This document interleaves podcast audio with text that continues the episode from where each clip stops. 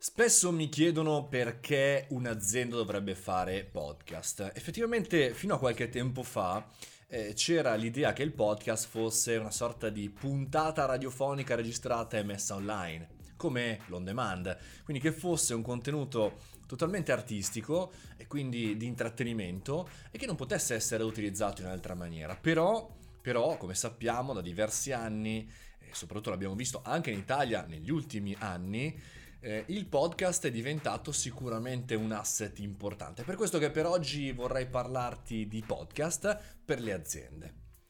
Il primo motivo per cui il podcast è, secondo me, assolutamente necessario per un'azienda è perché è uno strumento efficace di content marketing. Oggi si fa un grosso parlare di creazione contenuti, no?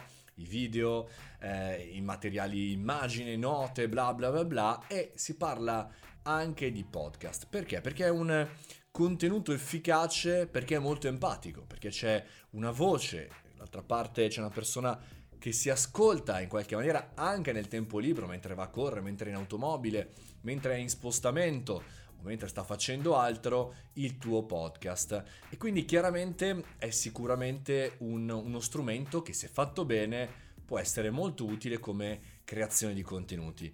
Non dobbiamo mandare il nostro podcast a un'agenzia che poi magari deve correggere le bozze, non c'è un'immagine, c'è poco da fare da un certo punto di vista e per cui se fatto con un criterio, con una strategia, sicuramente è molto meno dispendioso rispetto per esempio a fare un video, un video professionale, dove devi essere fisicamente messo in una certa maniera, devi avere delle luci, devi avere un'immagine, devi avere una certa organizzazione. Il podcast certe volte, soprattutto i podcast aziendali all'inizio, e parlo anche per quanto riguarda il mondo delle startup, viene fatto anche con un cellulare con le note vocali sistemato in una postazione, in un posto dove non ci sono tanti rimbombi, può assolutamente cominciare a funzionare. Può essere il primo inizio appunto di content marketing. Il secondo motivo per cui il podcast invece è lo strumento più veloce della tua strategia aziendale è appunto perché è quello più rapido. Pensate che ci sono aziende che al posto che inviare la classica, noiosissima e ormai irraggiungibile per alcuni versi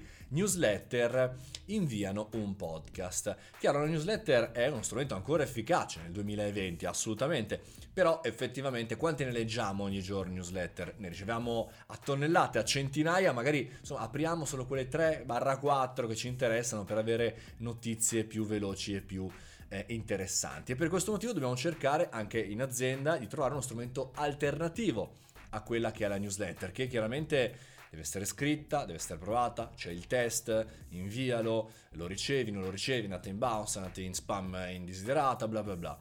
Ecco, per esempio, queste aziende utilizzano il podcast come strumento per velocizzare la propagazione delle informazioni. Basta veramente un canale Telegram, basta un messaggino su WhatsApp, basta che sia assolutamente a disposizione. Per cui per esempio, alcuni hanno deciso di regalare ai propri clienti Amazon Alexa o Google Mini per poter far sì, con già diciamo le skill, il software installato, che i propri clienti ogni giorno ascoltassero le novità del, del, del proprio fornitore. È un'idea carina, non soltanto per Natale.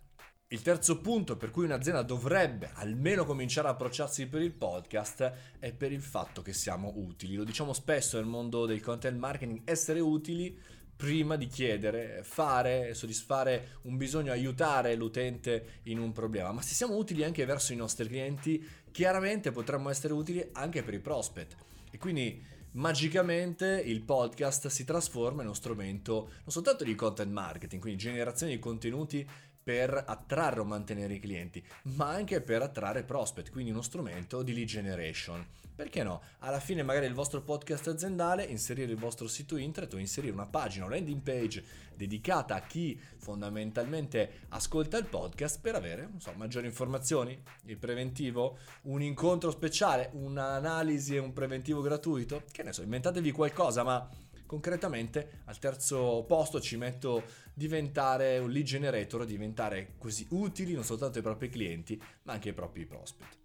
Non sto a dirvi quanto sono innamorato del mondo della creazione di contenuti e in particolare del mondo del podcast. Ci ho fatto una masterclass, ci sto facendo dei corsi anche in giro per l'Italia, ma non voglio vendervi nulla, voglio solamente ricordarvi che il content marketing è molto faticoso, perché ogni giorno dobbiamo andare a costruire, dobbiamo andare a comunicare, dobbiamo esserci. Ed è una cosa eh, per assurdo anche solitaria che si fa, no? Perché insomma non c'è uno staff, ma, ma ci sei tu davanti alla telecamera, in questo caso ci sei tu davanti al microfono.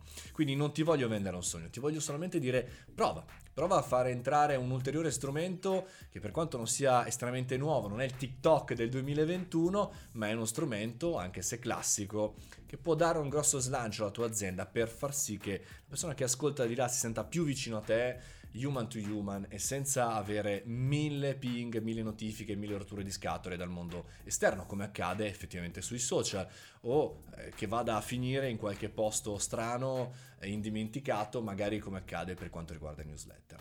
Fammi sapere come stanno il tuo podcast e insomma, se hai qualche ulteriore motivo, aggiungilo qua nei commenti, scrivilo oppure scrivimi appunto su Instagram. Questo era il caffettino e anche oggi abbiamo parlato di un po' di strumenti digitali, marketing e professionisti che insomma cercano di scalare la montagna del digitale e della comunicazione.